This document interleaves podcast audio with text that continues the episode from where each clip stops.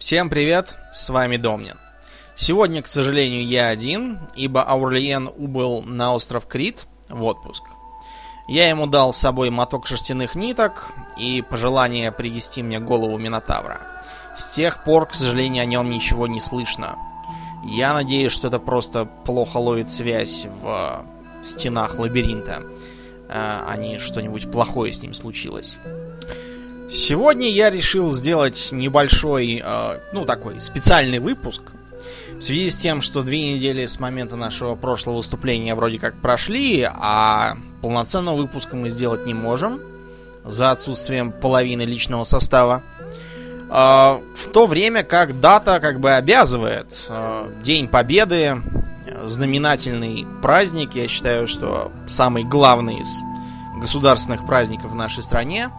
Э, и что-нибудь сказать мне хотелось. Я заранее извиняюсь за качество сегодняшнего выпуска с точки зрения ну, технических всяких данных, там, звука и прочего, поскольку я совершенно технически безграмотен. Э, какую-то там программу надыбал бесплатную, что-то там она вроде как записывает, и кажется, что даже, даже без особого шума и эха. Как бы то ни было, тема для сегодняшнего выпуска у нас следующая. Это Перл Харбор. Ну, потому что 9 мая, День Победы в Великой Отечественной войне, и мне хотелось что-нибудь про войну рассказать. А про нашу войну, мне кажется, уже всем и так уже, ну, выше крыши рассказали и из телевизора, и там, и из книжек, ну, вообще, потому что время такое. А, правда, в этом году, как ни странно, мы обошлись без бесконечных а, показов всяких помойных сериалов, типа штрафбатов, всяких там утомленных солнцем, э, сволочей э, и прочих творений.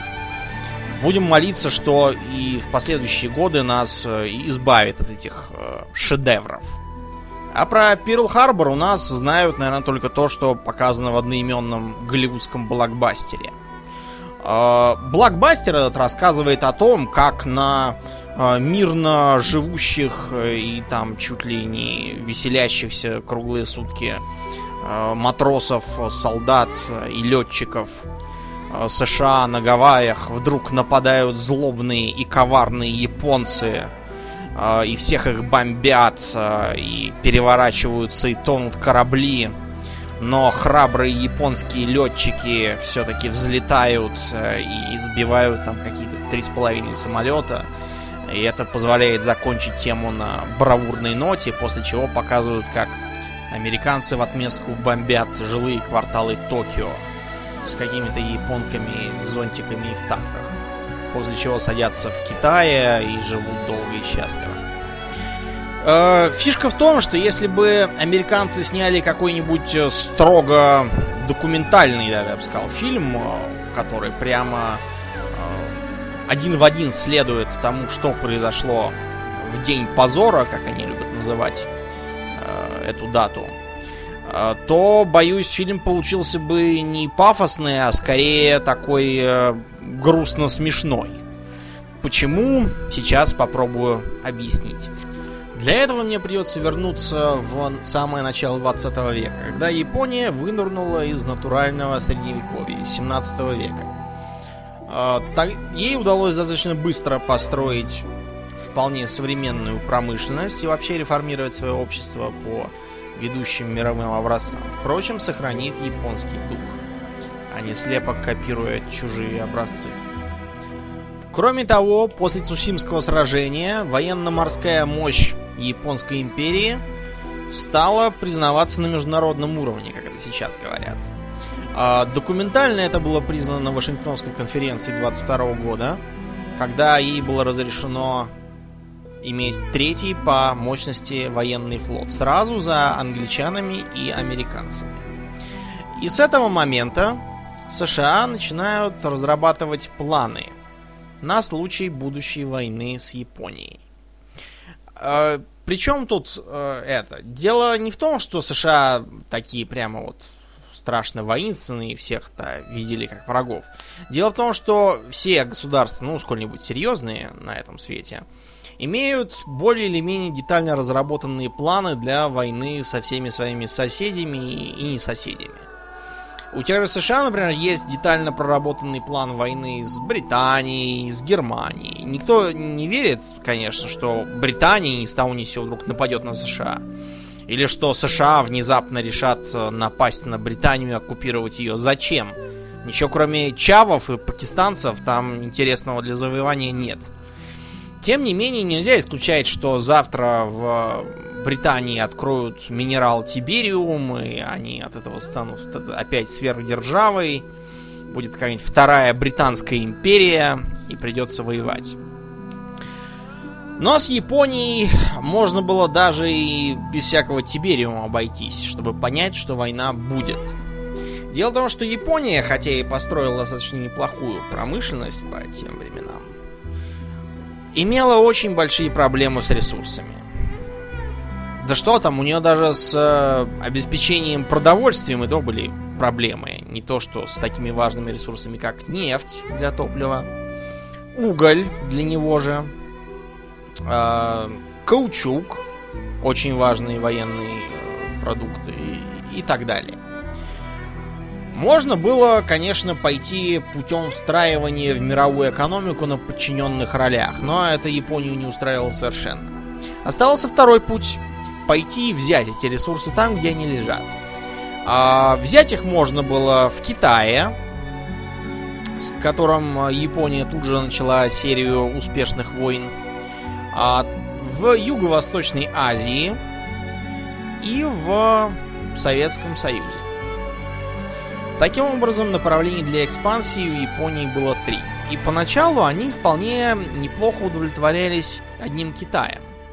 Им удалось оккупировать э, весь северо-восток Китая, а, организовав там что-то типа марионеточного государства под названием Маньчжоу-Го.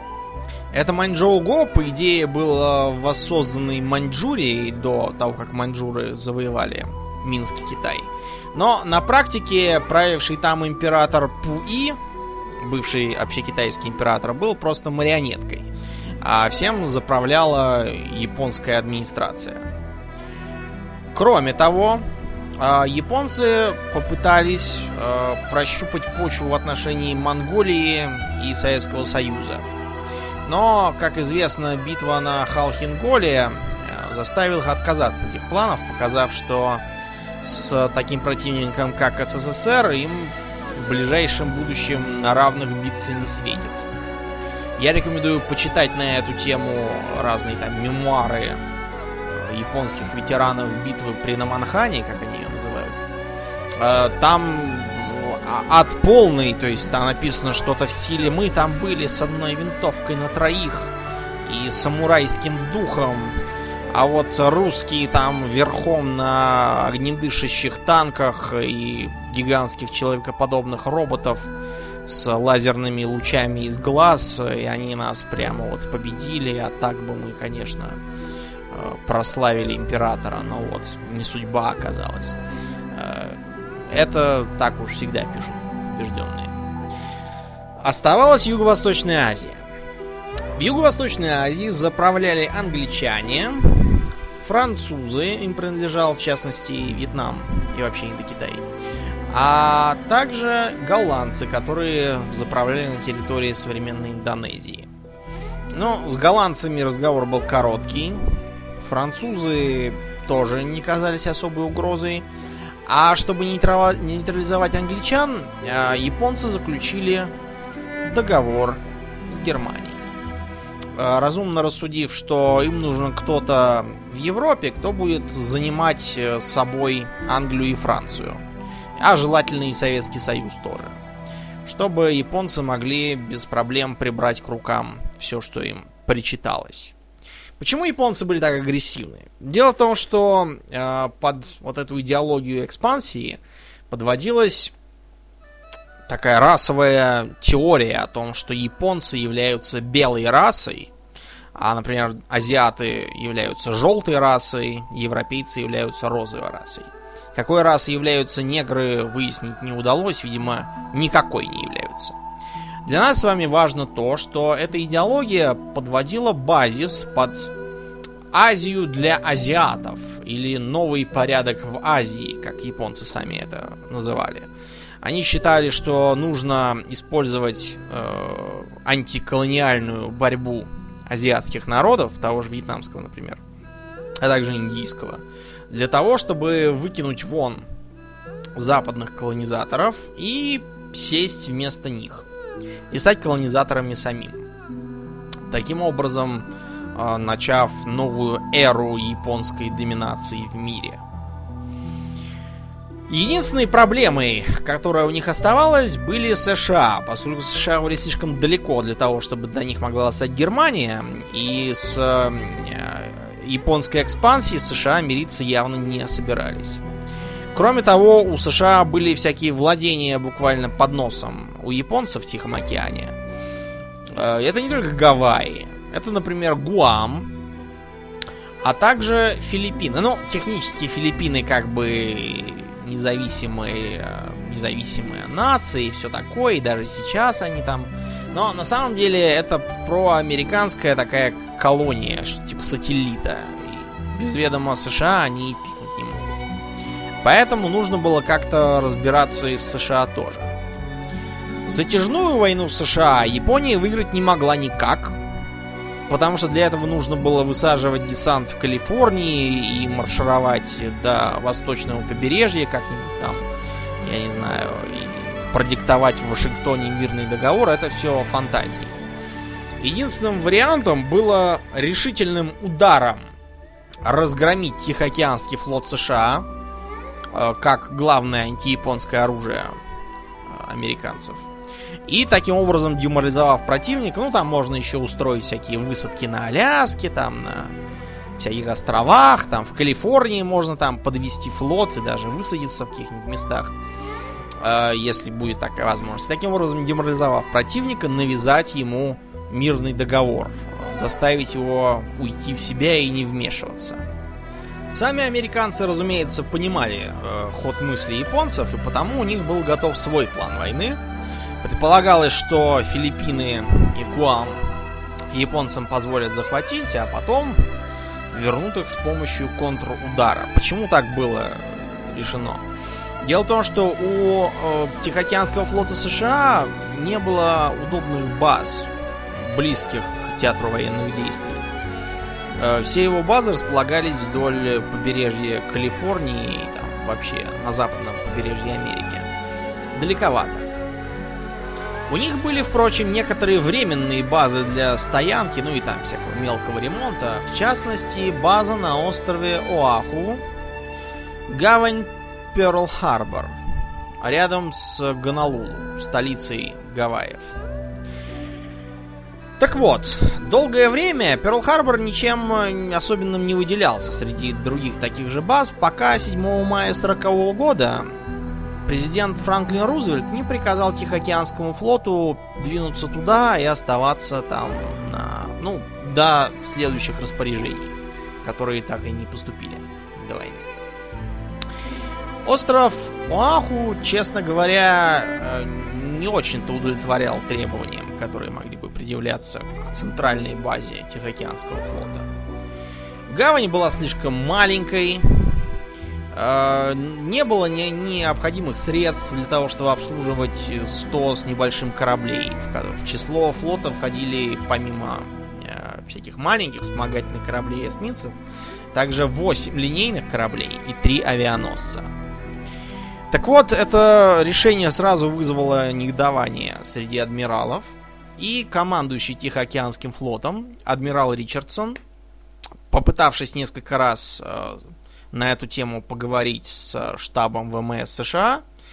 А, в сороковом году, наконец, пришел в Белый дом и высказал свои опасения по поводу размещения веренного ему флота в такой неудобной гавани.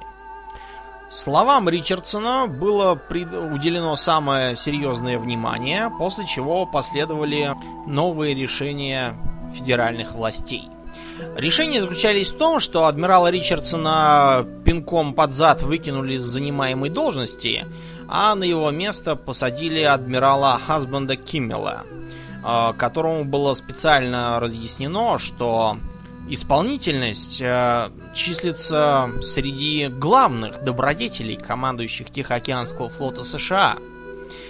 В общем, Киммел решил, что вести споры и разговоры себе дороже, и попытался сделать что-нибудь с тем, что ему досталось. Проблем у него был полон рот.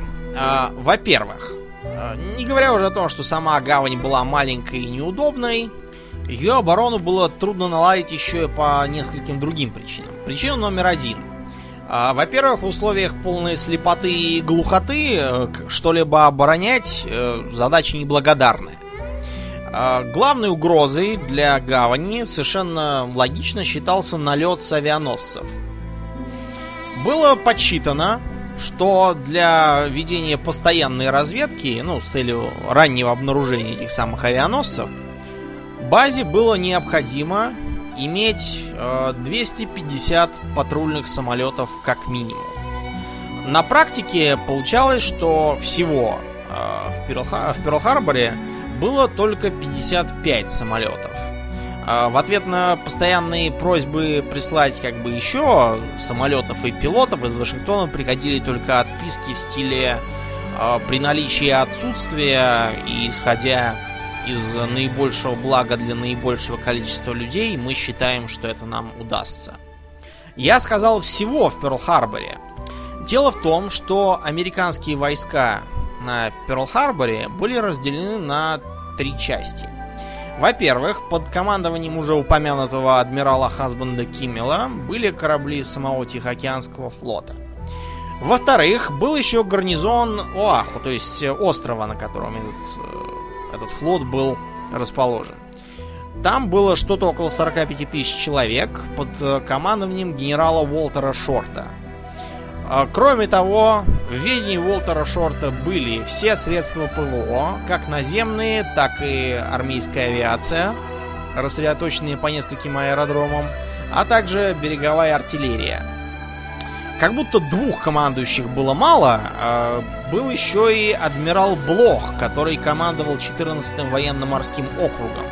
И по логике вещей он отвечал за оборону базы с моря.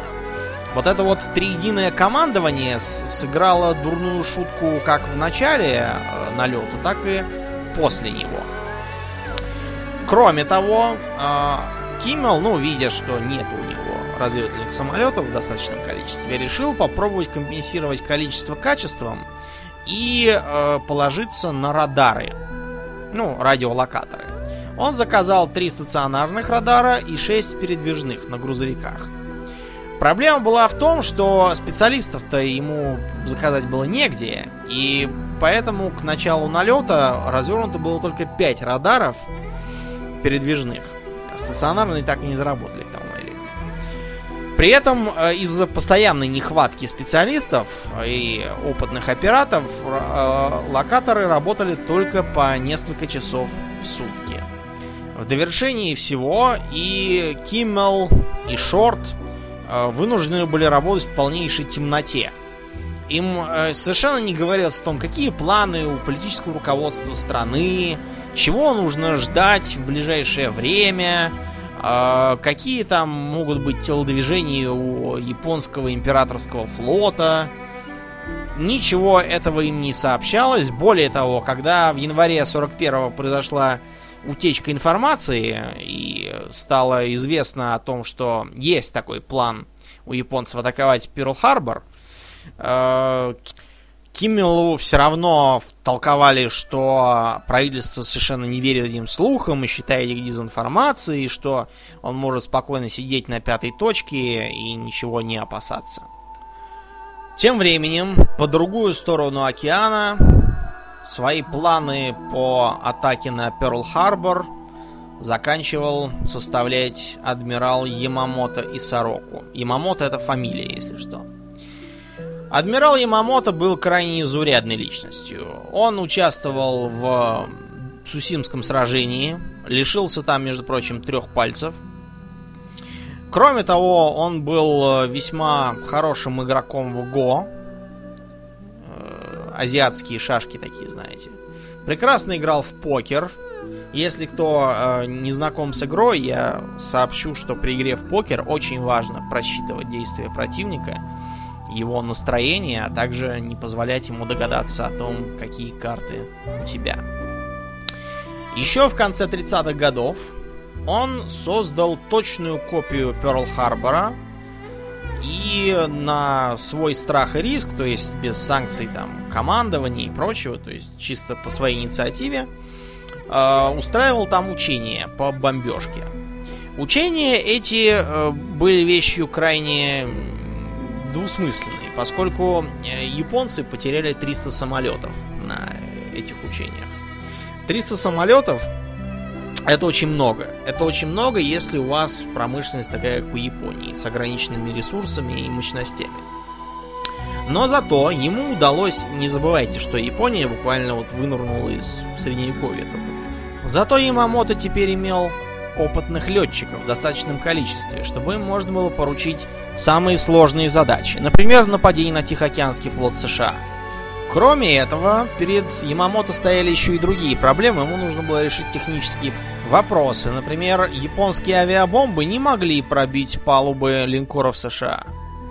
Поэтому вместо них было решено использовать э, крупнокалиберные артиллерийские снаряды, прицепив к ним оперение. А помимо этого, в гавани Перл-Харбора э, для торпед условия были не самые лучшие, слишком мелко. И поэтому к торпедам было решено прицепить деревянные стабилизаторы. Это, кстати, показано в американском фильме. Но самой большой проблемой были вовсе не технические трудности, а сопротивление стариков в военно-морском штабе. Дело в том, что там рассмотрели план Ямамото и, ска- и сказали, что это какая-то бессмысленная трата сил и средств.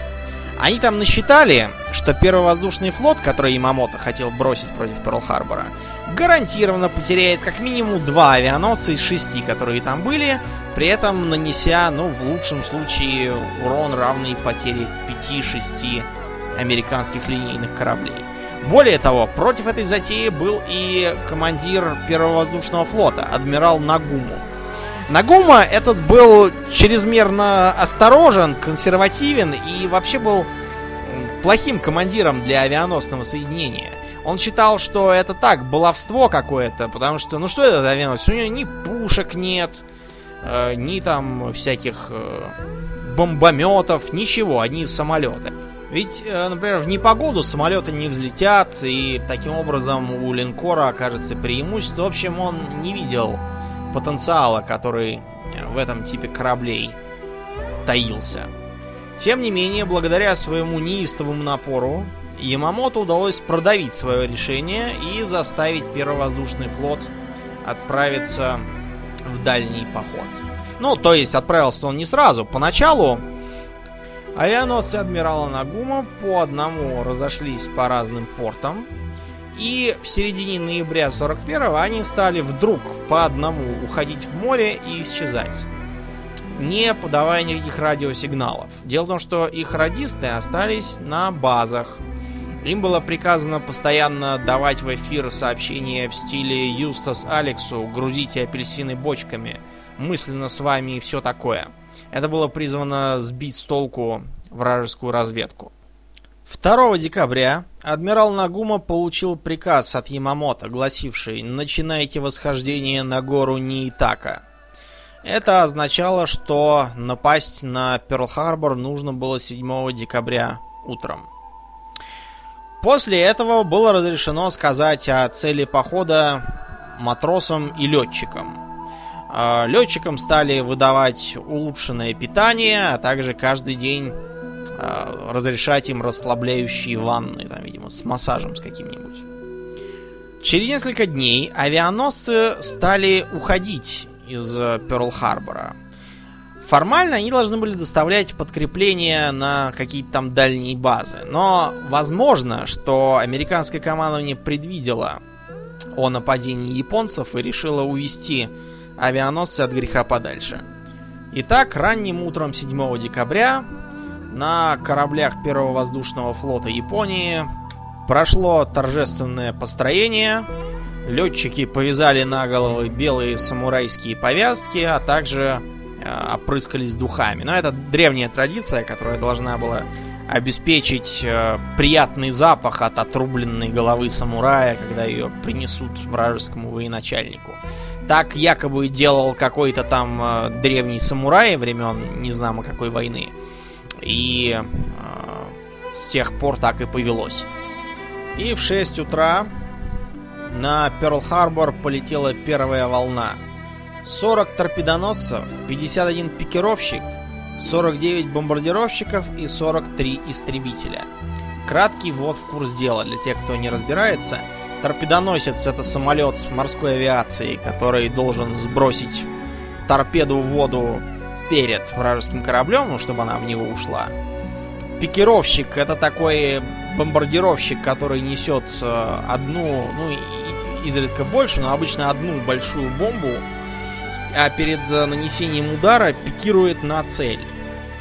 А, бомбардировщик это более такой э, общий самолет, который сбрасывает много бомб на достаточно большую территорию и наносит удар по площади. Истребитель, ну понятно, это самолет, который должен бороться с другими самолетами и охранять бомбардировщики, пикировщики и торпедоносцы. Кроме самолетов, к Перл-Харбору поехали еще... Ну, не поехали, поплыли, конечно. Пять маленьких подлодок. Подлодки эти Ямамото, вообще говоря, навязали. А, он сам брать их совершенно не хотел, но японским подводникам вот как кровь из носу хотелось поучаствовать в таком геройском нападении на твердыню американцев – что они чуть ли там не с ножом горлу к нему пристали и вынудили взять с собой эти пять подлодок. Сам он считал их атаку бесполезной, совершенно ненужной и, и даже опасной, потому что их могли заранее обнаружить и таким образом сорвать внезапность нападения, но делать было нечего. И опасения Ямамото оправдались. Действительно, а, одна из этих подлодок была замечена американским тральщиком «Кондор», а, с Кондора э, об этом донесли на патрульный эсминец Уорд. Там, э, в общем-то, радист сказал, что это, наверное, какая-нибудь ерунда или, может, померещилось. Но дело в том, что капитан Уорда, Аутбридж, был э, в своем первом плавании. И ему очень хотелось совершать подвиги, сражаться с врагами и, и геройствовать во славу американского флота. Поэтому он страшно обрадовался тому, что Э, что-то такое было замечено стральщика и приказал плыть туда. А, он обнаружил после довольно долгих поисков эту подлодку и потопил ее вместе с одним из патрульных самолетов. А, патрульный э, пилот, кстати, этого самого самолета решил, что они потопили по ошибке кого-то из своих подлодок и решил, что все, сейчас он поедет в ГУЛАГ. А, не успев а, разобраться с этим, Уорд, во-первых, засек еще какое-то рыбацкое судно под японским флагом, которое зашло в запретную зону. А во-вторых, еще одну вражескую субмарину. В общем, через 10 минут на стол дежурного офицера 14-го военно-морского округа легли рапорты сразу от всех трех. И от капитана тральщика Кондор, и от капитана Аутбриджа Сетминса Уорд, и от пилота Таннера с патрульного самолета. И где-то полчаса в штабе округа пытались выяснить, э, какие это были подлодки, сколько их было, одна или две. Э, и причем тут вообще какое-то рыбачье судно. Это неудивительно при триедином командовании, конечно. В 7 утра по местному времени на Оаху работал только один передвижной радиолокатор. И то по чистой случайности. Дело в том, что э, два солдата, которые должны были вообще-то уехать на завтрак на машине, почему-то этот завтрак пропустили. Говорили, что за ними просто не приехали. Может быть, забыли или там еще что-нибудь случилось. Факт то, что они решили, ну, даром времени терять, а еще поиграться с новой и интересной техникой, радиолокатором. И вот они как раз заметили пролетающих японцев. Дежурный офицер сказал им, что это, наверное, им просто показались за японцев какие-то самолеты из э, американцев. Дело в том, что они ожидали э, прилет эскадрильи бомбардировщиков Б-17, которые своим ходом перебазировались на остров. Это, между прочим, не единственный случай, когда в тот день на сообщение о нападении э, реакция была недоверчивой. Например, когда уже атака началась и по радио передавали нас бомбят и обстреливают, нас атакуют, это не учение, ответом было проспись и протрезвись. Вскоре японцев заметили из земли, но никакого эффекта это не произвело. Их принимали либо за американцев, либо Как, например, на линкоре Калифорния, почему-то там решили, что это советские самолеты. Но, видимо, потому что красные круги на крыльях решили, что раз красные, значит коммунисты, а раз коммунисты, значит русские. Момент для атаки был выбран удачно. Дело в том, что э, без 5-8 на всех кораблях началось утреннее построение. Личный состав весь э, стоял наверху. Играли оркестры, а все внутренние переборки, которые должны были защищать корабль в случае э, потери плавучести, были отдраены, то есть открыты. При налете погибли линкоры Оклахома, Западная Вирджиния, Калифорния и Аризона. Больше всех повезло Западной Вирджинии и Калифорнии. Они затонули от попадания торпед, я так подозреваю. Но не перевернулись.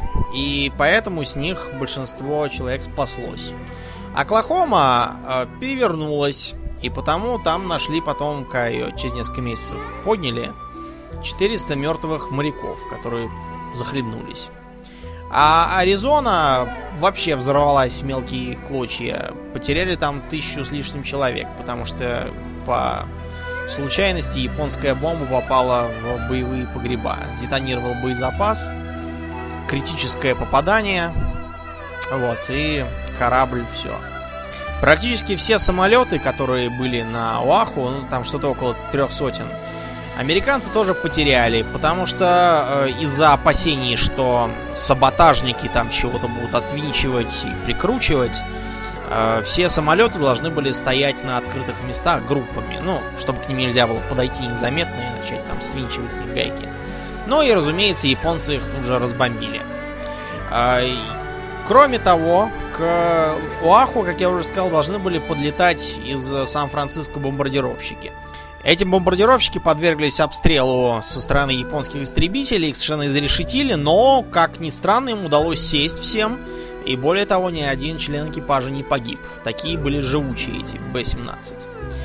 Возвращаясь к фильму «Перл Харбор», э, там такие были два главных героя, и вот э, как раз эта часть, да, она была в реальности. Два молодых летчика, лейтенанты Уэлш и Тейлор – Э, в предыдущую ночь были в Ганаулу, там пьянствовали и плясали, и потому они с похмелья с утра решили поехать искупаться.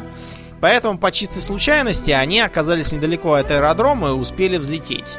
Им на двоих удалось сбить 7 японских самолетов.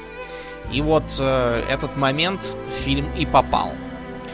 В девятом часу подлетело еще 29 американских истребителей. Эти перебазировались с авианосца Enterprise, который как раз уже подходил к Перл-Харбору.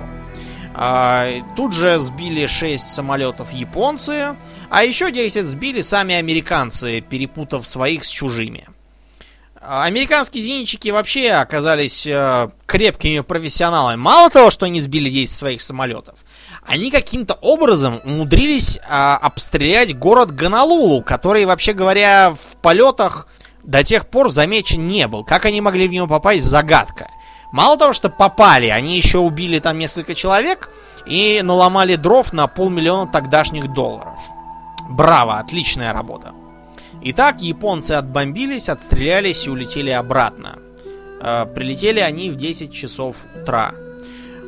Производили они такое впечатление, как, знаете, дети, когда их водят в парк аттракционов, прокатившись там на всяких американских горках, когда слезают, начинают орать, ура, было здорово, давайте еще, давайте еще. Вот примерно так же э, японцы э, и кричали, окружив адмирала Нагумо.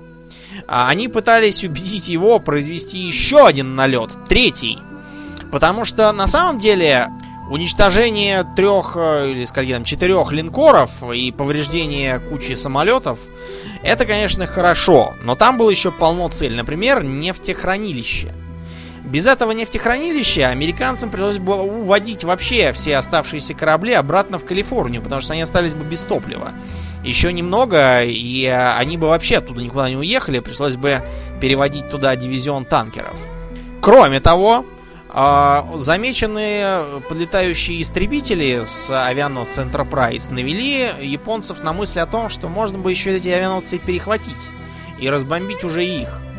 Но, чтобы а, максимизировать ущерб. Но, к сожалению, адмирал Ямамото оказался провидцем, когда, получив донесение полном успехе налета сказал, адмирал Нагуму сейчас повернет обратно. Так оно и вышло. Нагума был страшно рад, что вообще э, хоть что-то удалось. Он же предполагал, что потеряет как минимум половину кораблей, а может быть и вовсе потонет там вместе со всеми.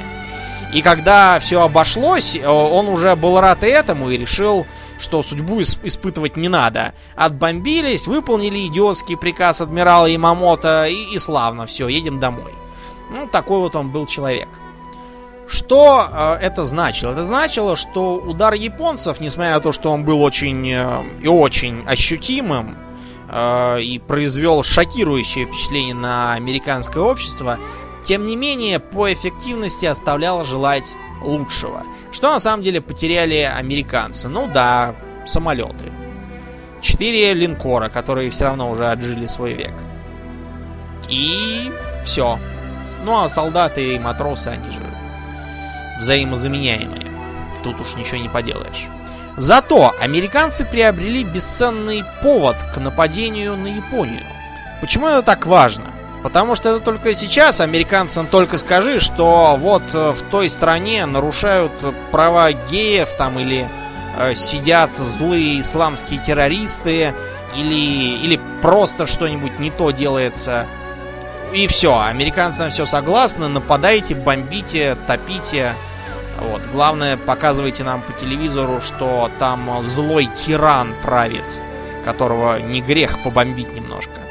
А тогда, э, напомню, что в Америке до сих пор ощущались последствия Великой депрессии, какие бы то ни было военные затраты воспринимались резко в штыки. Более того, были сильны тенденции к изоляционизму, то есть так, так называемая доктрина Монро еще жила в умах. Э, доктрина Монро заключалась в том, что Америка и вообще западное полушарие это такое такая вотчина США, в которой они безраздельные хозяева и ничего вмешательства туда не потерпят. Именно этой доктриной оправдывались войны с Испанией, э, вторжение на Кубу, много чего еще. Э, всякие банановые войны в Южной Америке, контроль над ее странами. Так вот, с другой стороны, вне этого западного полушария Америка лезть была не должна по доктрине Монро. И вот эту э, идею и сломал налет японцев на Перл-Харбор. Возвращаемся на остров Уаху. Итак, несмотря на то, что японцы улетели, э, в городе Гонолулу и вообще на всех Гавайских островах э, царила полнейшая паника. Все считали, что сейчас японцы опять прилетят и будут бомбить. А если не прилетят, то высадят воздушный десант. А если не воздушный десант, то приплывут линкоры и начнут э, равнять землей Гонолулу. Командование тоже было в полнейшем шоке. Севший на, ми, на мель линкор Невада, дело в том, что э, Невада была как раз в удобном для японцев месте, прямо поперек бухты. Они пытались ее потопить так, чтобы она заперла э, весь Тихоокеанский флот в ней. Сделал его легкой мишенью. По этой причине капитан Невада решил, что э, наименьшим злом будет э, пойти прямиком на песчаный берег и сесть. Так вот, Неваду планировали использовать э, как стационарное оборонительное сооружение. Э, линкор Пенсильвания, который был в сухом доке и потому был был сравнительно цел, планировалось использовать точно так же. А, на аэродроме Уиллера японские бомбы попали в какой-то пивной склад. И, в общем, а, за день защитники аэродрома этот склад умудрились осушить.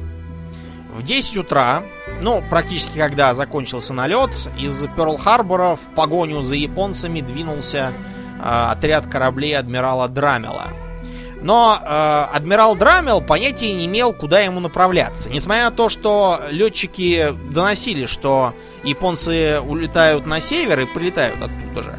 И, э, кроме того, показания радаров свидетельствовали о том же самом, и, и эти показания лежали на столе у командования базы, но на них никто в суматохе и хаосе не посмотрел. Э, Драмел помчался не пойми куда, на юго-запад, рассчитывая на авось там кого-то найти. И действительно, через некоторое время он получил донесение, что буквально вот рядом с ним э, разведывательной авиацией замечены корабли противника. и Драмел с удвоенной энергией бросился в погоню за ними. На самом деле, воздушная разведка просто заметила самого Драмела и с перепугу решила, что это злой японский флот, и отправила на базу соответствующее донесение. Таким образом, Драмелу приказали гнаться за самим собой. Кроме того, не стоит забывать, что на Гавайских островах жило что-то около полутора сотен тысяч граждан японского происхождения. Ну, на самом деле не граждан, я имею в виду вообще японцев, потому что из них где-то четверть еще была японскими гражданами. На них все смотрели с ужасом, а, ожидая, что сейчас-то эти японцы повытащат из-под матрасов катаны и ломанутся все резать и рубить добрых американцев во славу Микадо. Сами японцы, наоборот, э, совершенно в ужасе пребывали и ждали, что сейчас начнется антияпонский погром.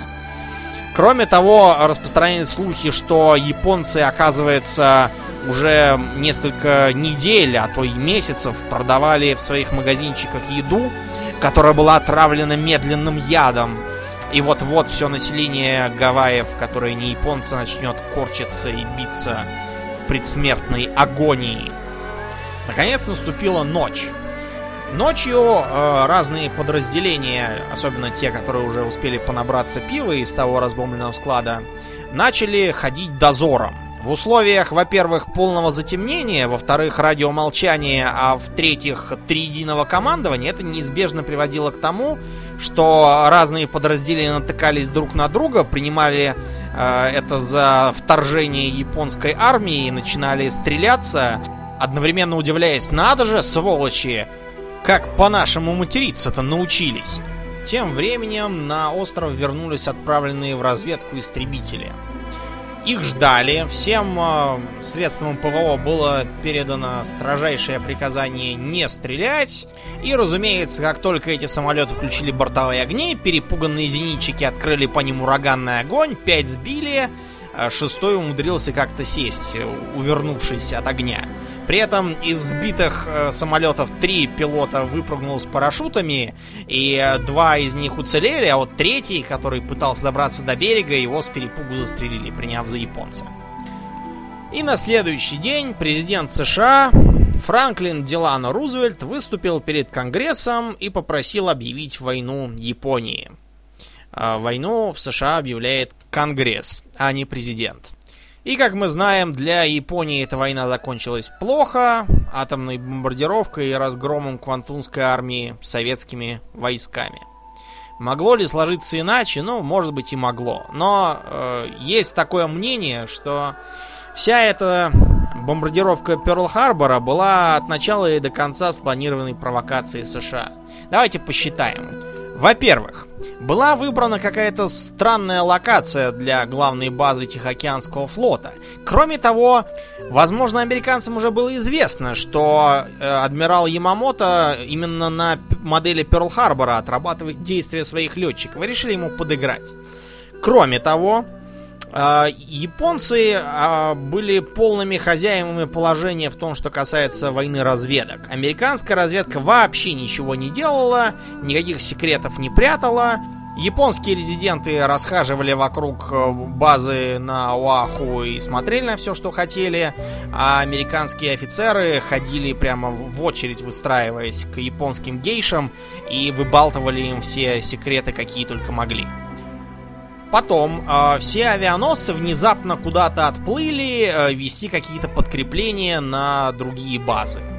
И не вернулись вплоть до самого налета. А принимать удар были оставлены уже устаревшие и растерявшие былую мощь линкоры. Все это здорово похоже на провокацию. Теперь немного про одноименный фильм Harbor. Как я уже говорил, если бы в нем описывалось все то, что происходило в день 7 декабря 41-го, фильм получился бы грустно смешной.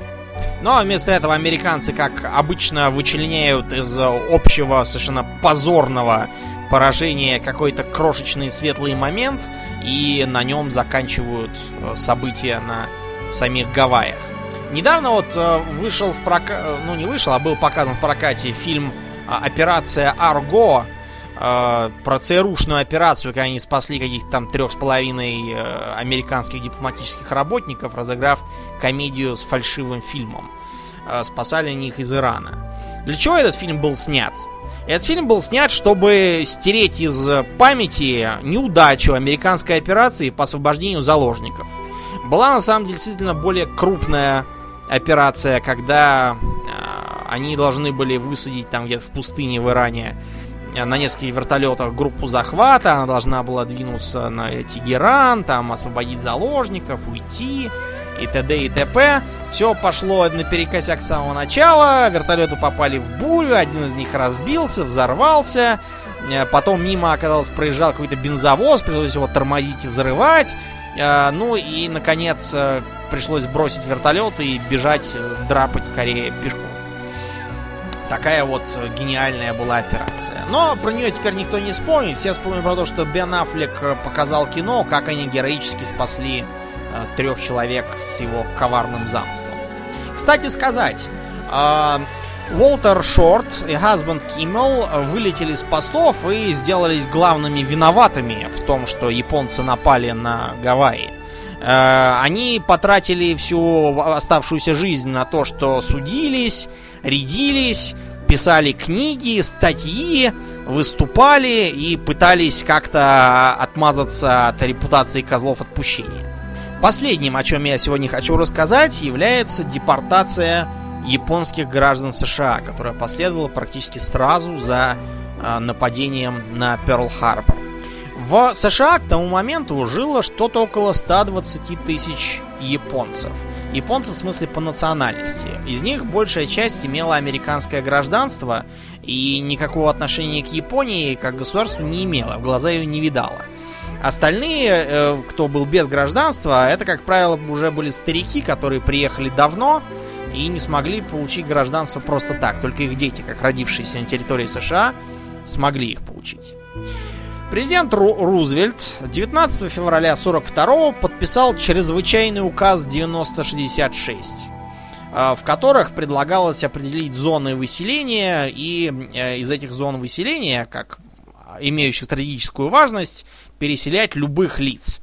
А, в перечень любых лиц почему-то попали одни японцы, которых тут же со всего западного побережья, а также с юга Аризоны, повыселили. Выселили их в концлагеря чистейшей воды. То есть сперва они потусовались в разных там депортационных центрах, как правило, это бывшие ипподромы, стадионы, какие-то конюшни и прочие места. А потом их перевели в самые обыкновенные лагеря, то есть с такими с бараками, колючей проволокой. Оттуда им запрещалось выходить, кроме как там по некоторым причинам, когда их ну, нужно было мобилизовать на уборку свеклы. Отмечу, что, например, в США огромное количество итальянцев. Про это мы уже с Аурлианом упоминали в одном из недавних подкастов. А также огромное количество немцев. А, несмотря на то, что итальянцы в основном никакого пиетета перед Муссолини не испытывали, потому что они были а, по большей части разными бандитами и уголовниками, а им любая тоталитарная власть как нож острый. Вот. А немцы, например, очень э, даже высказывались в поддержку Гитлера, говорили, что очень хорошо и даже здорово, и что надо бы и нам тут так э, извести гнусных евреев, которые засели в Америке, и вообще пора править миром. Немцы в этом поддерживали самые влиятельные лица. Можно, например, вспомнить патриарха клана Кеннеди, Джозефа, насколько я помню, Кеннеди, который лично даже общался с Гитлером. А можно еще вспомнить э, Генри Форда, того самого знаменитого промышленника, и почитать его э, монументальный труд о зловредной сущности засевшего в США еврейства. Тем не менее, почему-то ни немцев, ни итальянцев, ни Генри Форда никто никуда не сажал и за колючку не бросал. Бросали одних японцев, которые, согласно и еще до этого проведенным опросам и исследованиям, вообще никакого отношения к Японской империи и ее делам иметь не желали. Кроме того, не будем забывать о том, э, каким расово-толерантным э, и открытым обществом были США вплоть до, наверное, 70-х годов – на всех стенах тут же висели пропагандистские плакаты, где омерзительного вида э, япошка с крошечными глазками в огромных очках и с огромными зубищами говорил какую-нибудь чепуху, типа того, что вот мне очень нравится, когда а, добрые американцы слишком много используют ресурсов и не сдают макулатуру, хо-хо. А в газетах э, писали всякие воззвания в стиле «Я за незамедлительное удаление всех японцев с восточного побережья вглубь страны, и я не имею в виду какую-нибудь хорошую часть страны. Сгоните их, вы проведите и отведите им место на бесплодной земле. Лично я ненавижу японцев, всех их. Или гадюка — это всегда гадюка, вне зависимости от того, где она вылупилась». Таким образом, американец японского происхождения, рожденный у японских родителей, вырастет японцем, а не американцем. А, я должен пояснить, это не из каких-то там а, газет арийского братства или каких-то там маргинальных праворадикальных газетенок с тиражом в 5 экземпляров. А, это, между прочим, Лос-Анджелес Таймс, очень уважаемая газета, Сами японцы в Америке предпочитали помалкивать, кивать и соглашаться, потому что они опасались, э, что если они будут протестовать и, и бунтовать, то их просто всех в ямы закопают, и на этом дело закончится. Дополнительную маразматичность этой ситуации придает тот факт, что одним из главных архитекторов и вдохновителей этой самой депортации был э, некто Карл Робин Бендитсен, этот Бендитсон изо всех сил тужился изобразить из себя э, какого-то там коренного американца, ну, не, не индейца в смысле, а такого, который понаехал раньше других. Рассказывал всем э, сказки про то, что он какой-то там правнук Бенедикта Бенедиктсона, который прибыл из Дании в 815 году, и что его семья с тех пор э, была почтенными негациантами, торговавшими древесиной. Вот, на самом деле э, его дедушка был Самуил Авраам по фамилии Бендитсон, а бабушка Екатерина Рабин. Вот, и приехали они несколько позже, никакой древесины не было. То есть Бендитсон был на самом деле Бендитсон. За это его, между прочим, ненавидят американские евреи. Потому что он от евреев всячески старался дистанцироваться, замолчать то, что он сам еврей, и э, всякие там подводил клинья к тому, что вот евреев тоже неплохо бы как-нибудь ограничить, а то там, э, ну, вдруг они тоже что-нибудь замыслят. Вот такой вот маразм.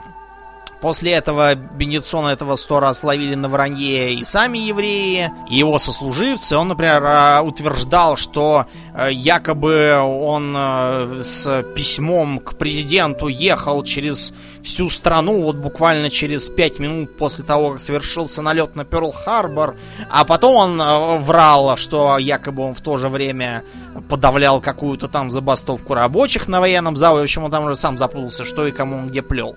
Вот так. Я думаю, что на этом пора заканчивать, а то я уже почти на час тут наговорил. Хорошо, на этом спецвыпуск Хобби Токс закончен. Всего вам доброго.